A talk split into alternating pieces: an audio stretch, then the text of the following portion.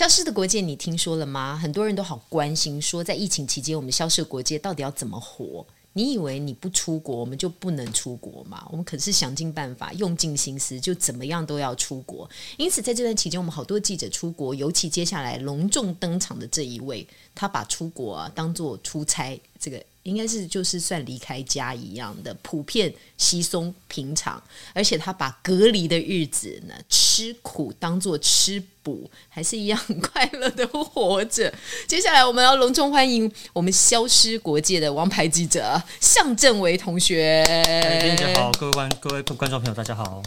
为什么一定要请正维来做这一集？因为我觉得能够谈到防疫旅馆还有各国防疫措施的，他经验一定要非常丰富，而且他能够做出比较。那这件事情大概只有向正维可以办到了。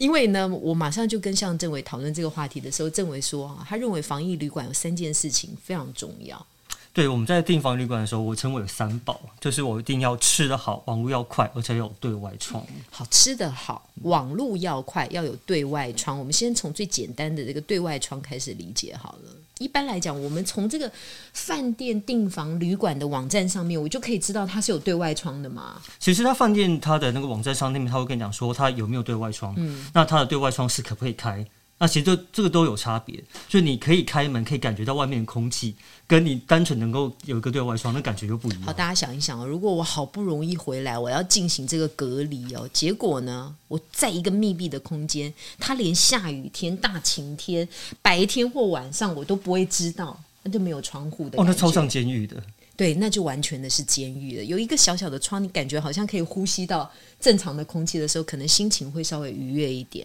听说你的第二次隔离回来的那间旅馆就完全没有对外窗，还是对外窗长得是跟你想的不一样？那间超级大 NG， 因为那时候我在订房的时候我也是再三确认说我一定要有对外窗，那他们也跟我讲对外窗，结果一住进去有傻眼，它的确是有窗户，那窗户不能开就算了，那看出去呢就是个铁皮，就完全把我盖起来，就是它还是可以打开但是打开以后就看到一个铁皮屋。对，然后你也看不到外面的光线，就更像是监牢一样。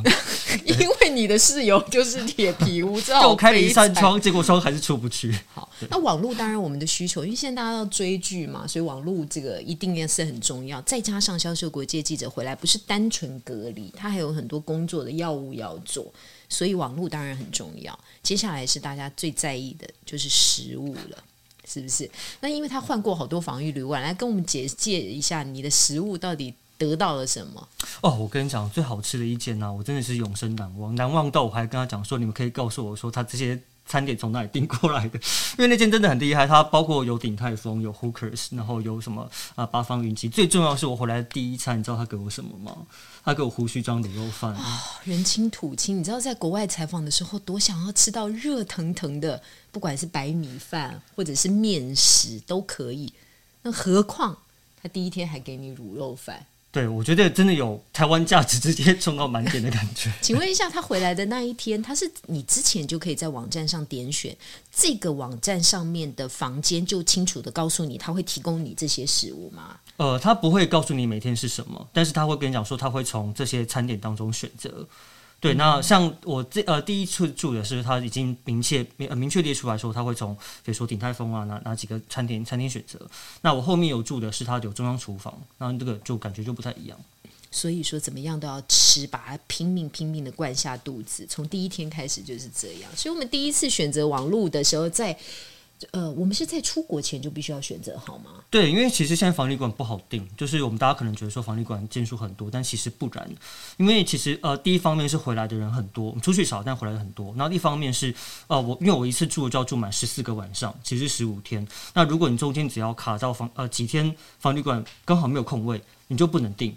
所以其实不如大家想象中那么好定。所以说我们通常都是在出发前就已经把它选择好了，是一定要这样。因为正维说他有一个非常有趣的经验，他说他在那一天要离开防疫旅馆的时候，同时是好多人入住还是好多人离开？我那天离开的时候有同时，我那时候住中山区，我离开那天同时有127个人离开防疫旅馆，127个中山区而已。好，我们就算他们都隔离了14天，如果一天防疫旅馆基本上是用2000块来进行计算的话，其实那一天那一个防疫期间，这个中山区的这些防疫旅馆的收入就还蛮可观的，就很惊人。因此好多的旅馆业其实他们都转做要做防疫旅馆，对，因为现在防疫馆真的很好赚。像我这次住的第一间饭店，它其实是快要经营不下去了，然后后来被一个连锁饭店承租1年来做防疫旅馆，就可以想说它的这个应该是很好赚。因为你要知道现在又没有外国观光客，大家跨境移动又不是那么的方便，所以他要想办法活下去，他就想说那我是不是转做防疫。当然防疫有一些条件，还有很多饭店都会担心，如果在疫情结束之后我到底要改变什么形态，客户会不会愿意来，那进行消毒的工作该怎么办，消毒这个部分怎么处理。对啊，其实消毒我们大家应该很难想象，就是我们在饭店里面除了电器用品包括电视啊或者是什么热水壶之类之外，我们所有用过的东西它全部都要丢掉，包括毛巾，包括你用的，比如说没有，就算没有使用的，包括香铺，或者是你可能想到的笔啊，或者是什么温度计等等等之类的，你只要接触过东西，它全部都要打包，全部丢掉，全部销毁。那这14天有人会来清扫你的房间吗？不会。所以说你必须要保持一定的整洁程度，所以我有时候要自己趴在地上剪头发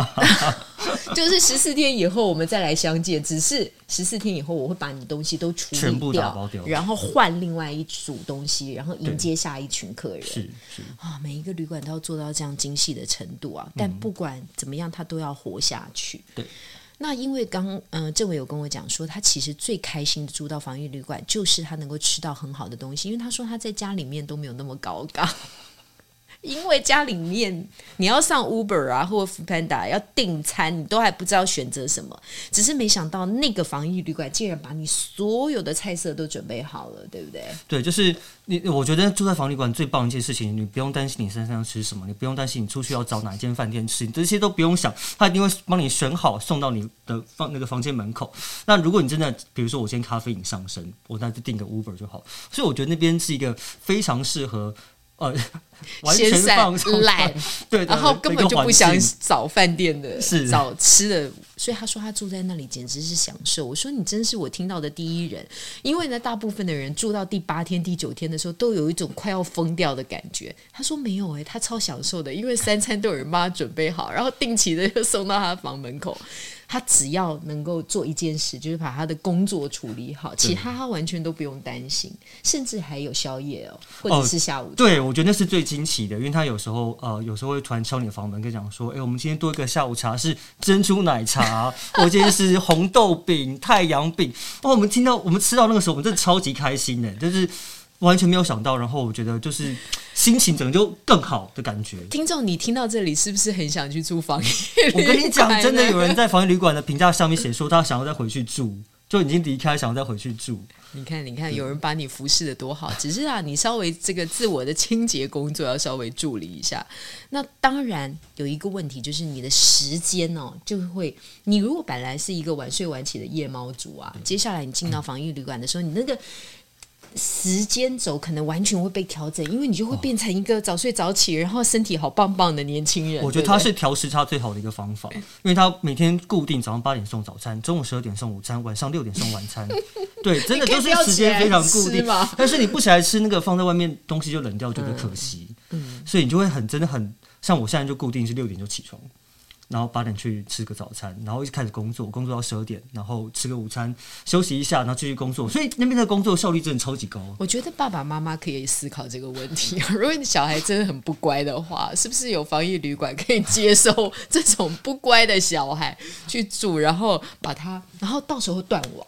网以后，这小朋友又没有办法，断网就太痛苦了，对，他就必须要自己找事做，因为里面事情很多啊。你知道吃这么多的时候，最怕发胖。对，结果我看像政委他不但没有发胖，身材好像还比较好，到底是怎么回事？我还瘦下来，我觉得真的很神奇。是因为我们在里面，因为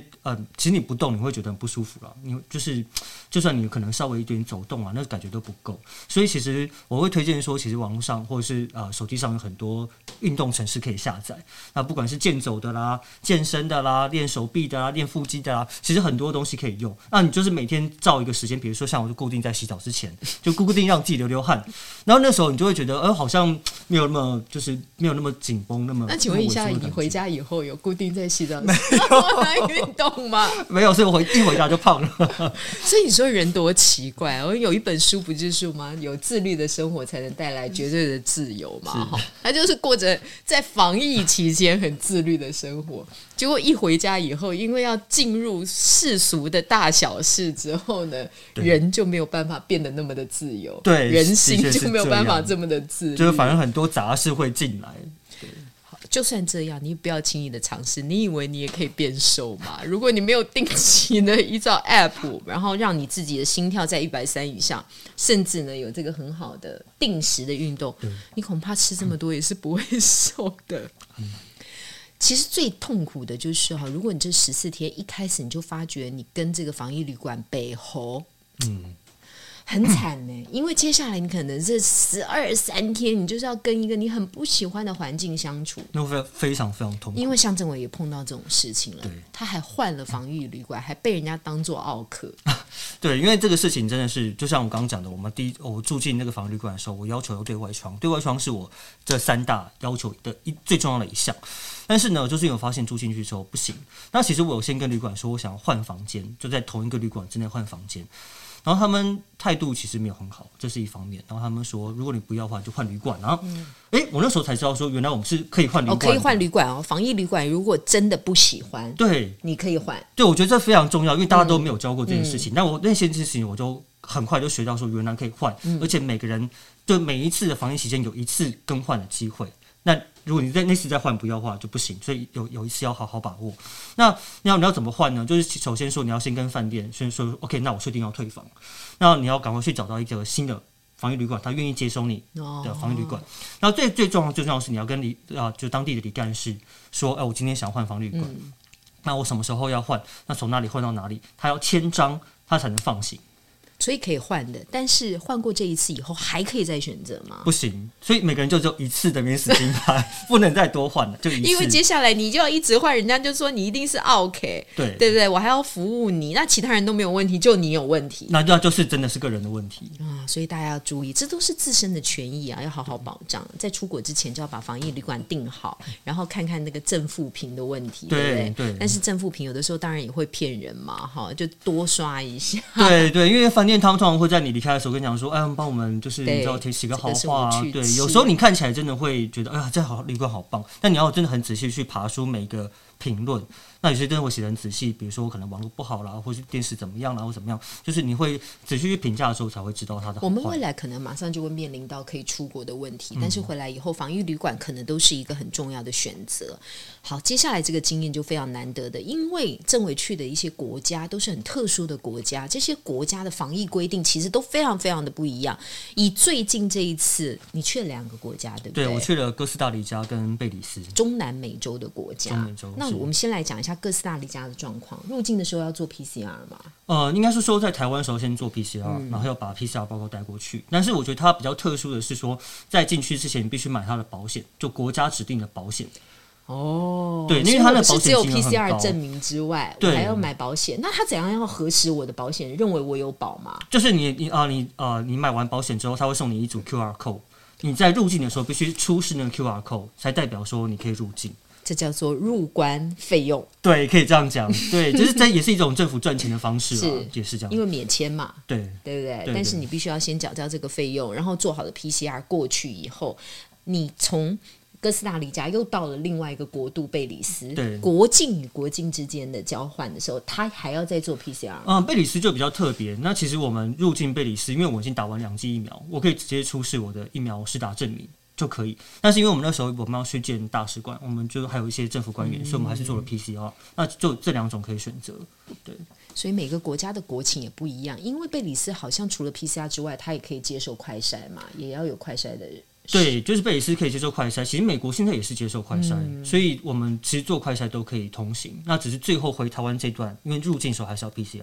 所以我们大部分还是做 PCR。所以大家在这个过程的时候一定要了解每个国家它的处境跟都不一样。好了，最后一个非常非常有趣的经验，因为我们都知道 PCR 绝对是搓鼻子的一个很重要的体验，因此这个很重要哦。向政委要告诉我们哪一个国家的搓鼻子的技术最不好然后搓出来最痛，他说真的是永生难忘。其实我跟他说我做过几次啊，纯粹就以这次出差来讲话就6次他一个鼻子被戳了6次，应该可以马上能分辨出来。我可怜的鼻子这样，对。但是我必须说，我感觉最好的经验是在杜拜，那时候是完全没有感觉。